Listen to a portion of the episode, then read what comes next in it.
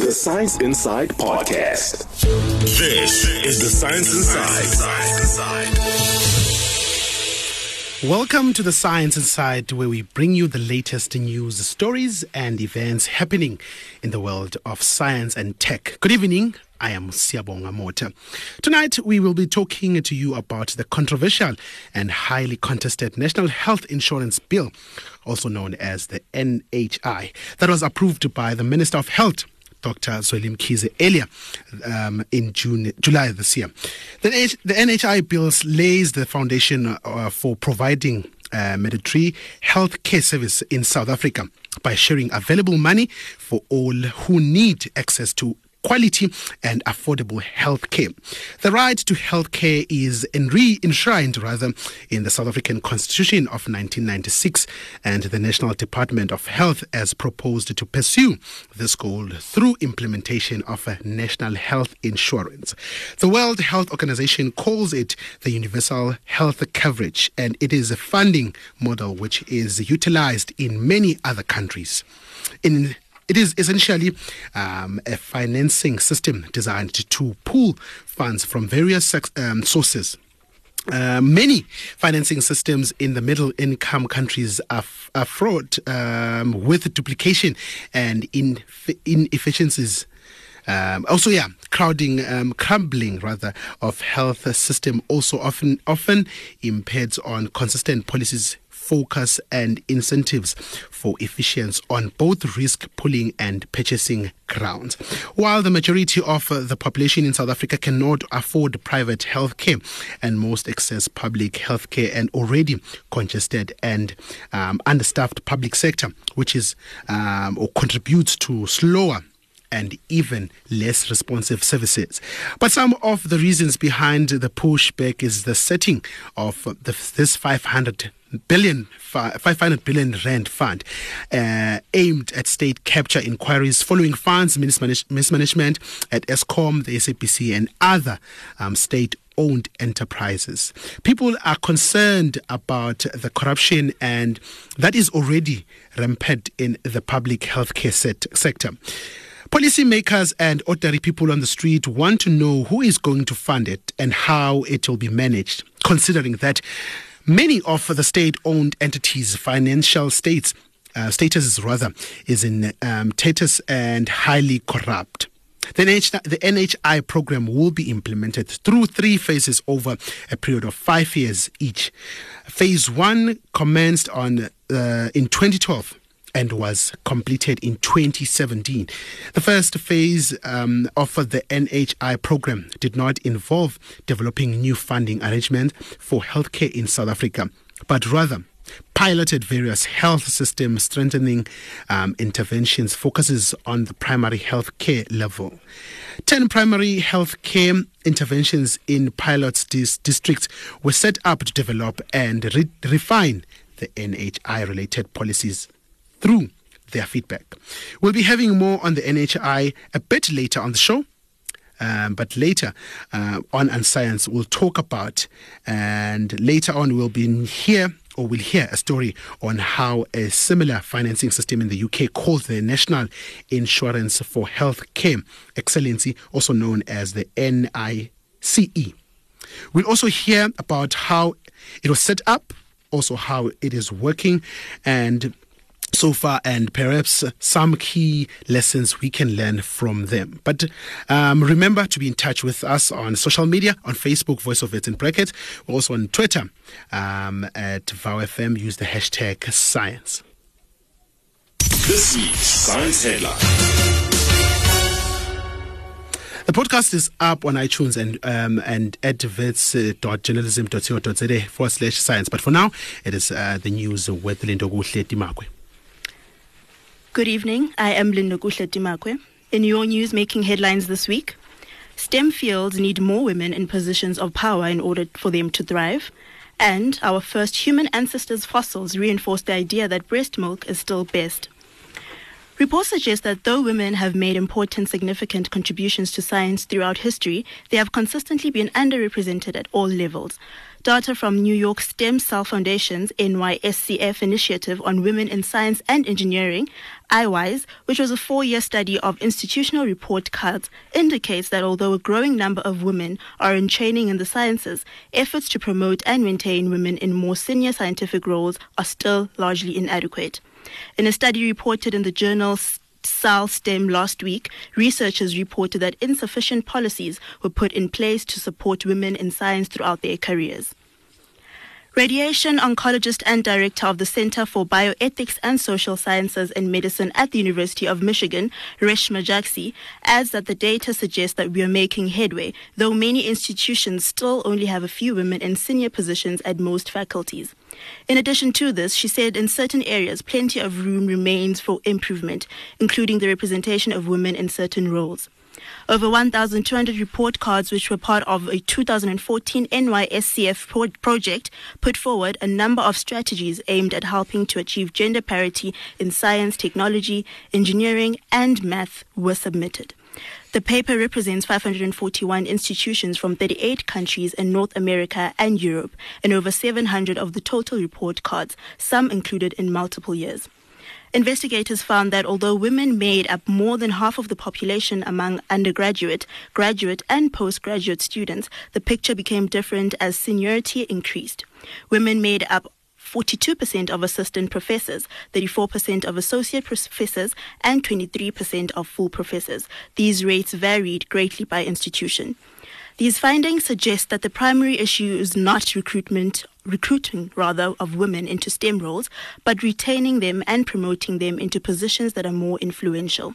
Jagsi explained that funding are in a unique position to require institutional leaders to pay attention to equity, diversity, and inclusion with their organizations by requiring report cards to promote action. Researchers will also look at other factors that may influence the recruitment and retention of women scientists, such as the presence of women in top leadership roles, the rates at which ten- tenured women stay in their positions, and equity in salaries across gender, race, and ethnicity. The next phase of IWISE will focus on highlighting best practices undertaken by institutions. This will provide comparative data and allow the researchers to monitor progress over time.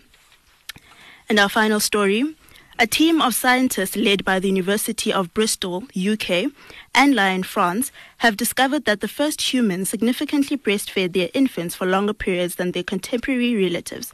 By analyzing the fossilized teeth of some of our most ancient ancestors, scientists have discovered that the first humans significantly breastfed their infants for longer periods than their contemporary relatives. The results provide insight into the practice of weaning that remains otherwise unseen in fossil records. The team sampled minute amounts amounts for nearly 40 fossilized teeth of our South African fossil relatives, early Homo, Paranthropus, and Robustus, and Australopithecus africanus. They measured the proportions of their stable calcium elements in tooth enamel, which are a function of the mother milk intake by infants. By re- reconstructing the age of tooth enamel development, the findings show that early Homo offspring were best breastfed in significant proportions up to the age of three to four years. According to the scientists, this might have played a role in the apparition of traits that are specific to the human lineage, such as the brain development. In contrast, infants of the Paranthropus robustus that became extinct around 1 million years ago, as well as infants of the Astro Lopithecus africanus stopped drinking sizable proportions of breast milk in the course of the first months of life. These differences in nursing behaviors likely come up with major changes in the social structures of groups as well as the time between the birth of one child and the birth of the next. University of Bristol School of Earth Sciences led lead authors in the study, Dr. Theo Tacail stated that a number of factors compromise or after the health of or after the health of the offspring, such as the duration of breastfeeding, age at non milk food introduction, and at the end of sucking, differs among modern, modern, modern members of the hominid family. This would include humans and modern great apes, orangutan, gorillas, chimpanzees, and bonobos. The development of such behavioral differences likely played a big role in the evolution of the members of human lineage, being associated with, for instance, with the size and structure of social groups, brain development, or demography. The findings emphasize the need for further exploration of calcium stables isotopes compositions in fossil record in order to understand the co-evolution of weaning practices with other traits such as brain size or social behaviors. However, little evidence collected from millions of years of fossils which do not give enough insight into behavioral changes.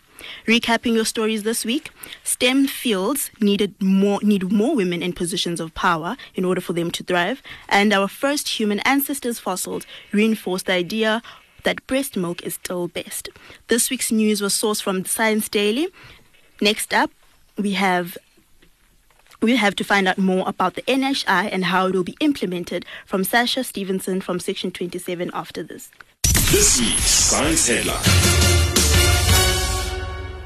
This is the Science Inside. Welcome back. You're still with the Science Inside. Earlier on, I spoke about the National Health Insurance Bill and all the things that people are concerned about in its impl- implementation. Um, on the line right now, we are joined by Sasha Stevenson, who is the head, head rather, of the health at Section 27. Um, here focuses areas, or her focuses areas rather, uh, the National um, Health insurance bill um, access to healthcare services in rural parts of the country, specifically speaking at Eastern Cape and Mpumalanga, and access of emergency medical services, among others. Good evening and a very well, well very warm welcome to the Science Inside, Sasha. Good evening. Thank you. So now let's begin with this: how um, the NHI is going to be implemented, um, phase two of um, how is the phase two going to be implemented when you're looking at the process um, of the health facilities between now and 2022 um, because yet it has not been addressed and depending dysfunction dysfunction within the health system. Here we're talking about um, the high medical aid premium and the very poor services. How is this going to work? So, so it's quite difficult to say at this stage. Um, what what does seem clear from the bill is that uh, the, the, first step, really, in, in implementation of the bill, will be the um, development of a national health insurance fund, um, and that fund eventually will be the fund through which all money for for healthcare services flows. So that fund will be able to get money from Treasury, which is you know tax money, the way all departments get get uh, funding, and it will then buy healthcare services uh, for anybody who's registered, and, and, and that that anyone in South Africa or anyone who's South African and a few other um, categories of people will be able will will almost automatically be members of the NHI, and so that's that's the long term intention. What's not so clear is how the transition um, to NHI will work. So what the bill does say is that it'll start with the purchase of services for particular populations. So focusing in rural areas, focusing on services for elderly people um, and for children and for people with disabilities. So, so that's the idea. But what we don't know is what kind of services will be covered um, under NHI. How will that that service package roll out?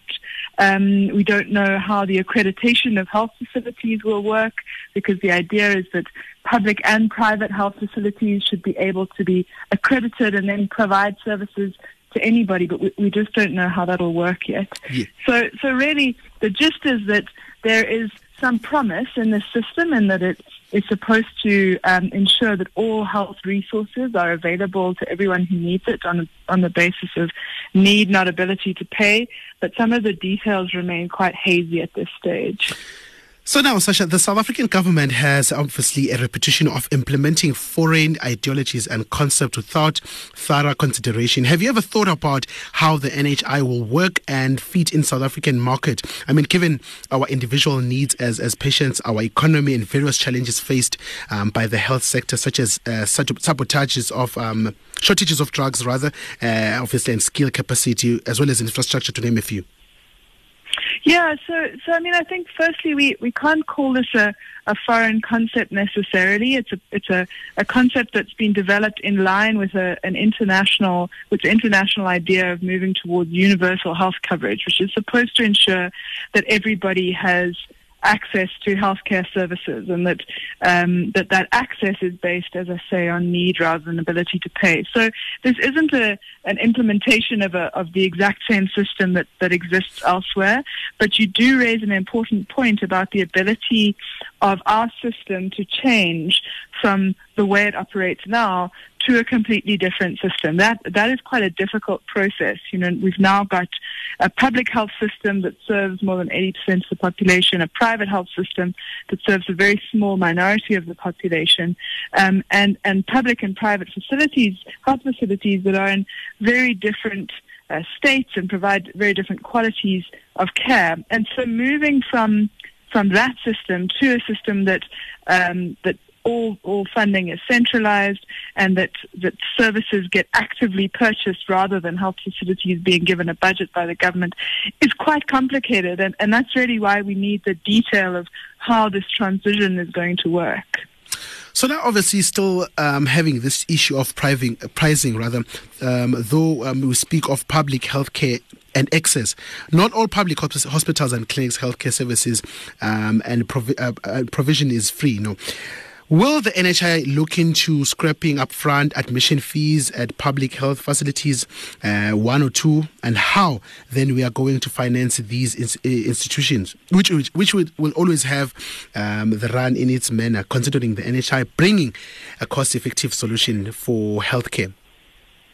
Yeah, so the idea is that there should be no upfront fees for health services um, for anyone who's registered as a as a healthcare user under the fund. So those um, admission fee- fees or file opening fees that you currently have to pay at public hospitals uh, won't be payable under the national health insurance uh, process, and that that's certainly positive. That expands access to services. And another another positive um, aspect is, as I say, providing access for everybody to all health facilities, whether public or private.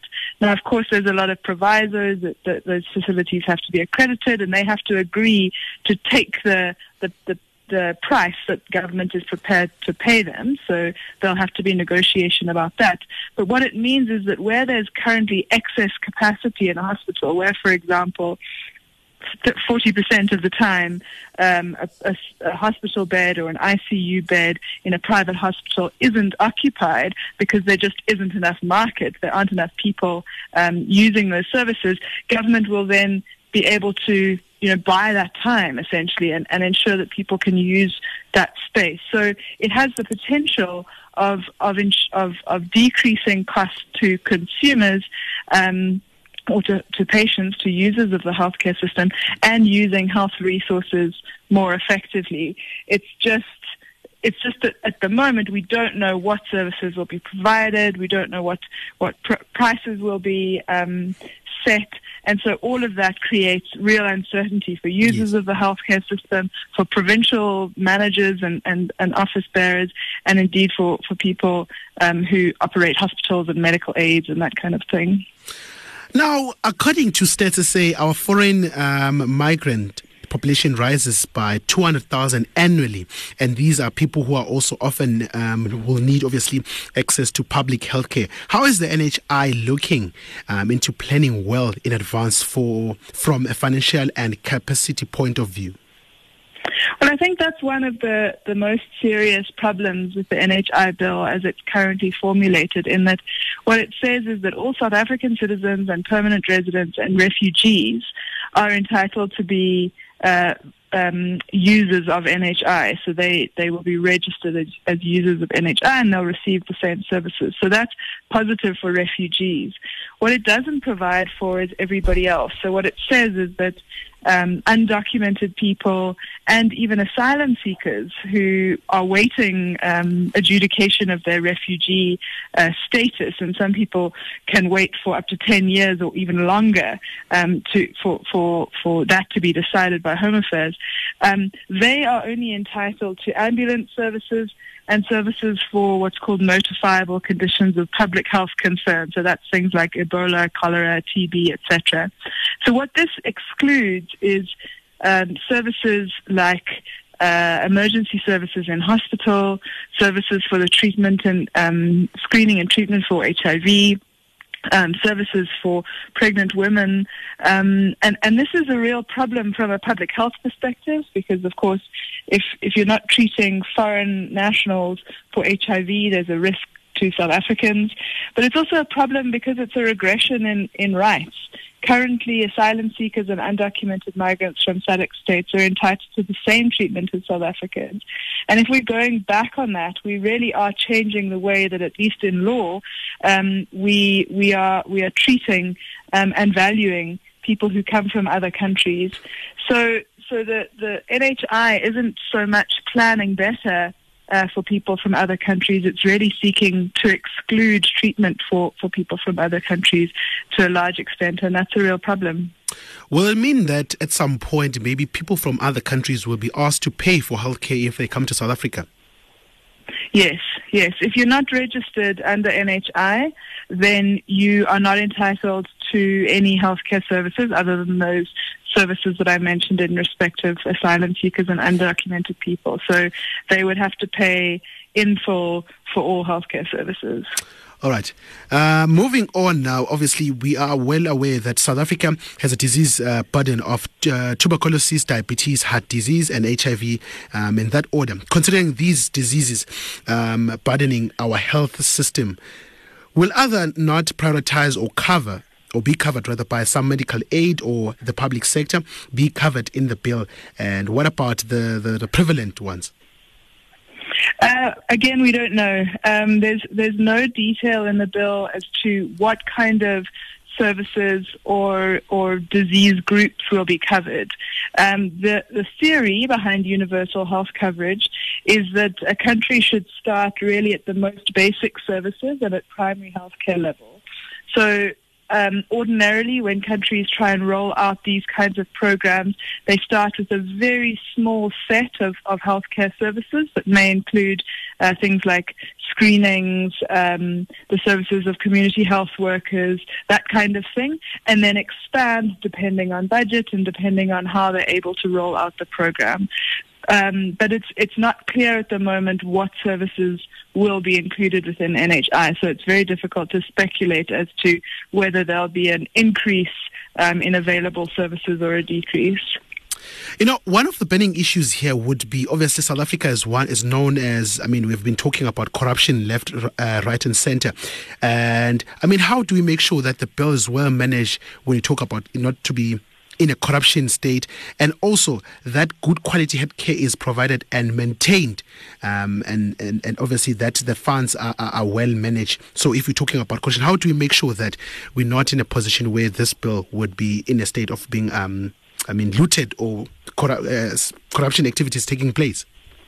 Yeah, so that's of course a big risk, and there are certain things that you can do to try and um, minimize that risk. So the first thing that, that we see a problem in relation um, to to uh, possible mismanagement of the of the NHI fund is the process for appointment of the board members of the fund. At the moment, it's all very centralized to the minister. He makes he or she makes a lot of decisions um, on appointments, on removals, on dissolving the board, um, etc. He also decides on appointment of the CEO of the fund.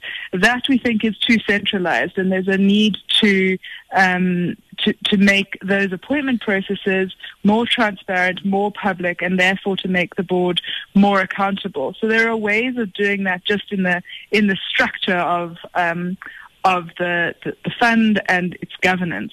And that's, that really is very important because a lot of the problems that we've seen in, for example, state-owned entities and, and other structures in, within South Africa come from uh, deficits in that governance, um, in the governance sphere. So that's important. But of course, having a good board and having a good CEO isn't a, isn't a surefire solution um, to preventing any mismanagement of funds. And so anti-corruption measures would need to be built into the structures um, of the NHI fund. There's a very vague mention of that in the bill, but but much more detail is really needed because, as you say, this this fund will need to or South Africa will need to trust the fund. Yes. Um, and, and I think South Africans are, are quite jaded in relation to these kind of entities. We really need to be assured that there are processes and measures in place to protect healthcare funding because uh, the the way that NHI envisages it is that all funding will be sitting in, in one pool, and so there really is a need to to put both governance and other measures in place to ensure the money is is retained appropriately. And then in relation to to um, the quality of healthcare services. The idea is that the Office of Health Standards Compliance that exists currently will have to assess all health facilities and make sure that they comply with certain basic norms and standards. Um, they've already been doing that, and, and most facilities don't currently comply with those norms and standards, so they would need to improve, and we don't really know how um, that's uh, meant to happen. And then there needs to be an accreditation process, which is also about norms and standards, but but um, but mainly about ensuring that the facilities have the right kind of human resources and that they have the right systems in place, that they're able to collect data, and that they will accept the prices that government's giving them. So that's that's the, the way that um, it's intended that that quality um, and and kind of standardization of healthcare services and healthcare facilities will be ensured under NHI. You know, many people say that the bill will only benefit rich South African. Would you say that is correct? I don't think so. No, I think I think the the intention of the bill is certainly not to benefit rich South Africans. It's to treat all South Africans the same. Whether that that comes off is uh, remains to be seen. But I think that there is real potential benefit for poor South Africans, for for people who are currently using a healthcare system that is in large parts dysfunctional and that is underfunded, but where funds are also mismanaged and services um, and the quality of services is, is, inappropriately monitored. NHI is supposed to ensure that people can use health facilities across the public and private sector. It's supposed to ensure that, that quality really is monitored. Um, and so I think if we can get some some issues with the bill and the, the, the structure of the fund and that kind of thing and population coverage right, national health insurance has the potential to benefit um, poor South Africans, I think more than rich South Africans, and indeed to benefit the country as a whole because health is investing in the health of a population is an investment in that population. It's it's important for the economy. It has a real multiplier effect um, when people are healthy, when system, health systems are functioning, when people are employed within the health sector, that can be that's good for people and it can be good for the economy as a whole. So we need to see health as an investment, and we need to see equity in health um, as a benefit to poor people, but also to the country as a whole. All right, Sasha, before I let you go, um, can you please tell me about the developments that we can look forward to with regards to cutting um, unregulated high medical aid costs and obviously the access to medication um, at pharmacies? Okay, um, so so the the Competition Commission um, has for the last few years been um, looking at the private health sector and trying to determine whether there whether there are um, anti-competitive components um, to the private health sector. And one of the things they've been looking about, looking at, is um, the cost of medical aid. Not that they haven't been looking at the cost of medicine, but they've been looking at the, the price of medical aid, and and the price of private healthcare services. And the report, the final report of the Competition Commission's Health Market Inquiry, is going to be released at the end of this month, at the end of September. And that commission, the preliminary report suggests that they've made some really important recommendations about the about ways to bring down the cost of and, and improve competition in private health. So I think that's a really important um, development, and it'll be vital that those recommendations are in fact implemented because even though we are intending to move towards NHI and for health services to be available across the board, uh, you know, public and private health services to be available across the board, there's still a need to deal with some of the high prices in the private sector uh, at least in the interim, and to make sure that that um, users of private healthcare services aren't continuously squeezed out of that sector and into a public sector that that doesn't have the capacity um, to, to, to care for them as well as the rest of the population. Sasha, thank you very much for joining us uh, tonight right here on The Science Inside. Sure, thank you. That was uh, Sasha Stevenson, an attorney and head of uh, the health um, at Health Section 27, speaking to us about the rolling out of the NHI uh, and what it could possibly look into look like in for South Africans. So you are still tuned into the Science Inside right here on VOW 88.1. Remember, you can find us on Facebook, Voice of It in brackets, and Twitter um, at VOW. Use the hashtag The Science Inside. Up next, we are going to the Unscience, where we'll find out about eating fast food only diet can send you to an early death. Later um, on, it is the show. Um, stay tuned. We return after the break. You're listening to The Science Inside, bringing you science around major news events. Okay, welcome back on the science side. It's time for Unscience, where we're looking at uh, the stranger side of research and we take a peek at what scientists spend a lot of time on money. Today's Unscience was produced by Bridget Leberry. Unusual, unlikely, unscience.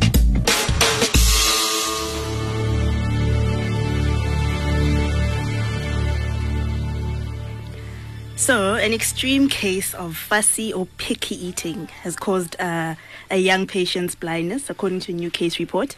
So, now researchers from University of Bristol who examined the case recommend clinicians to consider nutritional optic neurotherapy in any patients with unexplained vision symptoms and poor diet, regardless of their BMI, to avoid permanent vision loss. Okay, that sounds, yeah, difficult for me. I mean, how is it possible?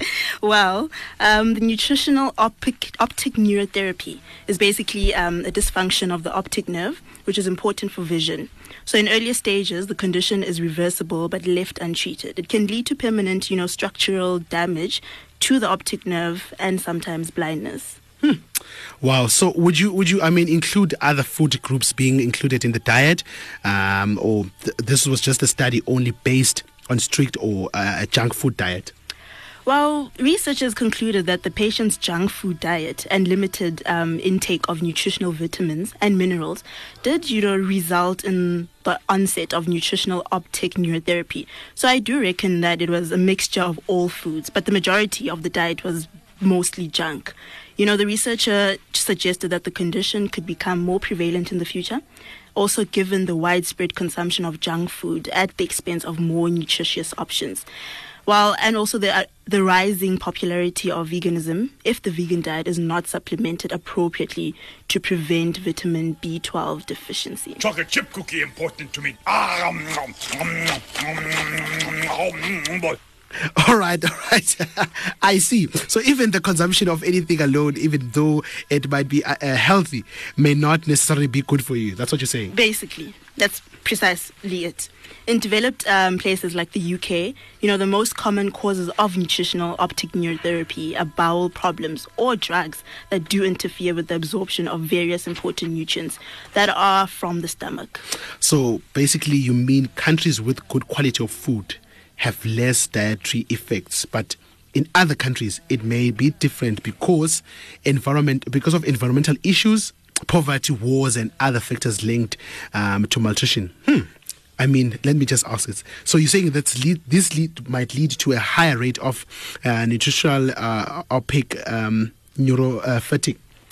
Correct, correct, correct. So the clinician from the Bristol Medical School and the Bristol Eye Hospital examined the case of a teenage patient who initially visited his general practitioner complaining of, you know, general tiredness. So the link between his nutritional status and vision was not picked up until much later, and by then his vision was already impaired and it had already become permanent.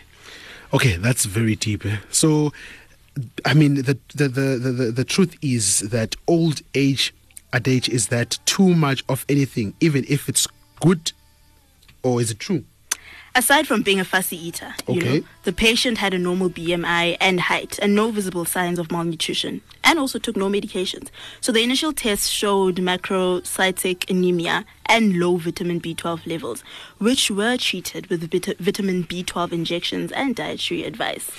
This sounds more interesting. You know, I, I want you to, you just get into it more because now I'm, I'm a bit lost on it. Okay, hold on to that thought. But when the patient visited the GP, you know, a, a year later, hearing loss and vision symptoms had developed without a cause. By the age of 17, the patient's vision had progressively worsened to the point of blindness.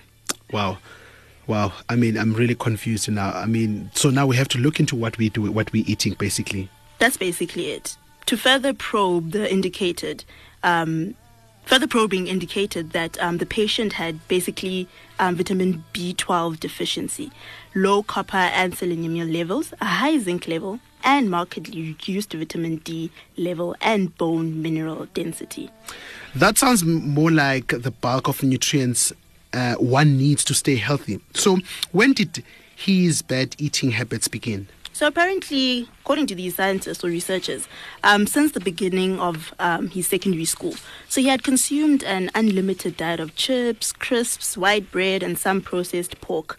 By the time his condition was diagnosed, it was unfortunately a bit too late. All right, all right. I mean, okay, this looks for me interesting. Since we are talking about making healthcare accessible to all who need it, mm. but it goes to show that even with excellent healthcare, you mm. can never replace good um, eating habits and, and, and the sound of health health diet. Right on point, Dr. Siabonga Nduli. the study's um, lead author and consultant, senior lecturer in ophthalmology at Bristol Medical School, and clinical lead for neuro-ophthalmology at Bristol Eye Hospital, Dr. Denize Atan highlighted that this peculiar case highlights the impact of diet on visual and physical health, and the fact that calorie intake and BMI are not reliable indicators of, you know, nutritional status like we always assume it is. So, for many of us who are, I mean, who swear by high uh, fat, salt, and sugar uh, content diet, how should we ensure um, we don't fall under the same dismiss then? Okay, I'm glad that you asked that. So now basically a diet history is recommended as part of any routine clinical examination. So this would include things like asking about smoking and alcohol intake, and I'm pretty sure a healthy lifestyle would be part of the researcher's orders as well. It's unusual, it's unlikely, and science. All right. Um, up next, uh, we go into a story where we can take away some lessons from the UK concerning the implementation of the NHI here in SA. More on that on the after the break. Unusual, unlikely, unscience. This is the Science Inside. Welcome back to the Science Inside. And if you just joined us, we are midway through the show, and it is the story where we're going to hear from uh, Professor Andrew Briggs, who holds uh, the William R. Lindsay Chair uh, in Health Economics at the University of Glasgow. Briggs, uh, Briggs rather focuses on statistical methods for cost-effective analysis, including stati- statistical methods for um, estimation or for parameters for cost-effectiveness models, as well as statistical analysis of cost-effective alongside clinical trials. Here, he is um, a world expert in this field. Towards the end of August, he delivered a lecture where he spoke about the importance of a health technology assessment process for the implementation of the NHI in South Africa. He also spoke about the National Institute of Healthcare Excellence um, financing system called NICE. In short, its um, achievements amongst um, other things. Let me give you a very quick background of where I'm coming from, which is as an academic health economist, I spent 25 years plus thinking about how we do economic evaluations, getting involved in economic evaluations. And I've been very fortunate to live through a time when the audience for our economic evaluations has changed in the UK. And that changed when in 1999 our National Institute for Health Care and Clinical Excellence, as it's now called NICE, was introduced. And suddenly we had a decision maker in the UK who was interested in the work that we were doing and the work that we were doing stopped being an academic exercise and became of real policy relevance. So I wanted to reflect on mainly on NICE because NICE is the reimbursement organisation, as we call it, uh, the HTA body in the UK that, that has uh, responsibility for making decisions as part of our National Health Service. Perhaps some of the ways in which it uh, has been less successful and might have some lessons for a similar sort of entity that might come about here in South Africa as part of NHI. I would also reflect, though, of course, that HTA is a truly international thing. There are many other countries that have already introduced HTA processes uh, to help support priority setting in their jurisdictions. We think of uh, Australia as being one of the first, actually, uh, introduced um, a process back in 1992, although only for new pharmaceutical products. Canada also has a process, Sweden, Norway, many of the uh, European countries, but it goes beyond that to uh, some of the more middle income countries. Thailand has a health technology assessment group that's been very influential in impacting policy within Thailand. Brazil has something of a process and so on. So there are many other countries to look through for stories, but I'll focus mainly on NICE just because it's the, the one organisation I have uh, most familiarity with. Sort of reflecting on, on NICE as a process, I think, you know, one of the real success stories of NICE and one of the reasons why it has survived from its inception in 1999 through to the current day is that it is seen to be uh, an autonomous organisation. It's separate from government. It's part of our National Health Service. It has a status as a special health authority making decisions on behalf of the NHS about what interventions we should cover. The other reason that I think NICE is a good beacon for HTA processes is because it covers more than just drugs and pharmaceuticals. It looks at diagnostic devices, it looks at processes of care, it covers clinical guidelines, it covers public health, and that means its broader remit, I think, speaks to one of the most important principles that HTA agencies are there to address, and that we as health economists try and get over to our audience, which is the principle of opportunity cost. We have a fixed budget for healthcare in the UK, and I suspect you have something similar here with a limited amount of resources available for healthcare. And therefore, every time we do something new, we have to think about the opportunity cost of that decision. The decisions that we are making are fair and equitable. And one of the reasons that NICE was set up back in 1999 was a perception that we had a lot of postcode prescribing in the UK because individual health boards were making their own decisions and therefore the population wasn't getting equal access to health care. And so the idea of NICE was to bring about the end to postcode prescribing by bringing in play uh, national guidelines for what should be funded. To that end, I think they've been successful. I think uh, very uh, useful. I think this idea of opportunity costs is something that we don't like to think about. Some people call it trade-offs. We shouldn't be using that word but actually that is what it is. And we're all making trade-offs in our daily lives uh, with our own budgets. I think the issue of opportunity cost has played out for us in the UK, as I suspect it might uh, for you here, which is that you have to think not only about the things that you are actively funding, but also where the money for that is coming from. If you make a decision to use something within the health service which is new and shiny and expensive, you have to think about where money for that is coming from. And very often, and I think what we've experienced in the UK is that while the uptake of new interventions can be fair and equitable and covered by national guidelines, the disinvestment that occurs to fund those things operates at a regional level and can be unfair and inequitable. And that's something that perhaps we haven't managed to uh, address as much as, as we should have, and that's something that I think people are starting to think much more carefully about. So, in terms of thinking about an HTA process, it's not, I would say, it's not just about trying to fund the new things. It's also trying to think about what you're already doing, which represents good value for money, what you're already doing, which uh, perhaps doesn't represent such good value for money. And I know from my experience in the States that there's a lot of discussion about overuse of health services there. As you know, they have one of the most expensive health systems in the world, coupled with some of the, uh, certainly not some of the best health outcomes.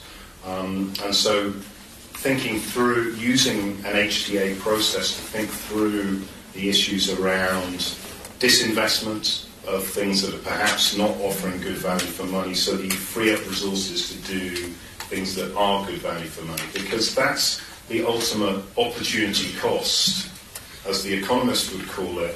When you spend your money in one way, you don't get to spend it in another. And the real cost of doing that is the health benefits foregone. Uh, perhaps paradoxically, for some of you in the room, as health economists, we think about opportunity costs not in monetary terms, but in health terms. And I think that's the right way to think about opportunity costs. And I think that can be extended not just to thinking about efficiency issues, about generating as much health gain as possible, but also equity issues about making sure that that health gain is evenly spread across the population. Andy, could you tell us a little bit in your experience about so HTA is not just the analysis of whether it's cost effective or a certain threshold, etc., but the process by which this takes place and why that's important. This is hugely important, and it's perhaps almost the most important thing that you can be thinking about as you enter an era where you may be considering introducing an HTA process. And again, I would argue that that's perhaps an area where NICE has been successful. And I'll put that down to a few things. I think let's start with the concept of explicitness. It's true that when you undertake an HTA process, part of the process is that you're making decisions explicitly. Those decisions may not be decisions that are universally popular, and I can tell you from UK experience, it's all, you're going to upset somebody in, whenever you make a decision, because there are going to be winners and there are going to be losers and perceived unfairnesses. But if you think about the process, making those decisions explicitly makes the body um, much more accountable compared to making decisions behind closed doors and where nobody really understands why decisions have been made.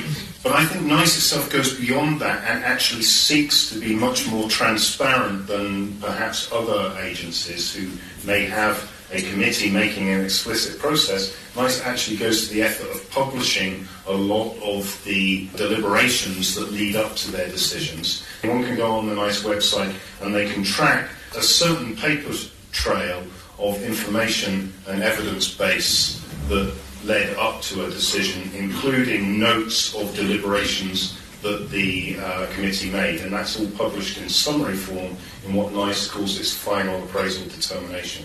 The other part that I think has made NICE successful in terms of its process has been the inclusive nature of uh, both the committee and people who are encouraged to engage with the committee.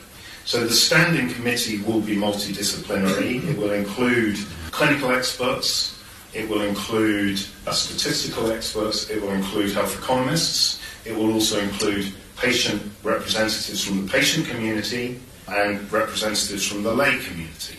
So the committee itself is broad, but also those people who are called on to testify towards to the committee is also broad. Individual expert clinicians will be called to testify to the, to the committee, as will patient advocacy groups. Can I just say what I, my interpretation of all of this is? So right now, decisions depend, except, with the exception, if me say, probably of the Affordable Medicines Unit at the Department of Health, where they do have a process.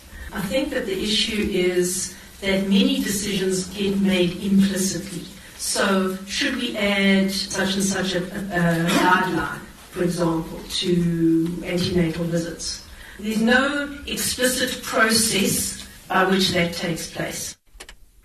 That was Prof. Andrew Briggs from the University of Glasgow talking about the importance of uh, the health technology assessment as South Africa um, continues to, to, the process for implementation for the NHI bill. The discussion here was chaired by Director of um, PRICELESS SA so PRICELESS SA is prior, priority cost effective lessons for systems um, strengthening so this one was based at Wits School for Public Health. Professor um, by Professor Karen Hofman. Please uh, stay listening. We return after this break.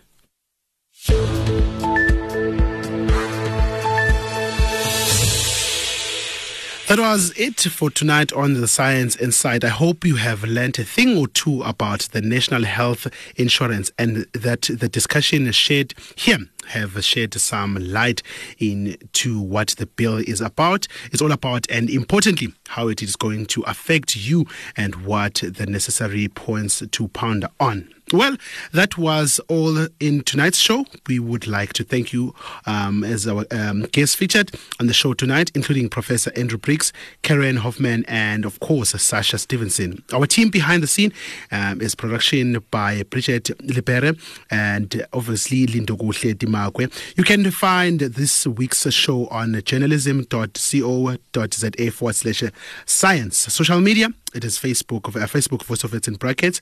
Twitter is on at VowFM, um, hashtag Science Inside. The Science Inside is produced by the Wits Radio Academy, funded in part by the South African Department of Science and Technology. That's it from me, Siabonga Mota. Good night. This is the Science Inside. The Science Inside Podcast.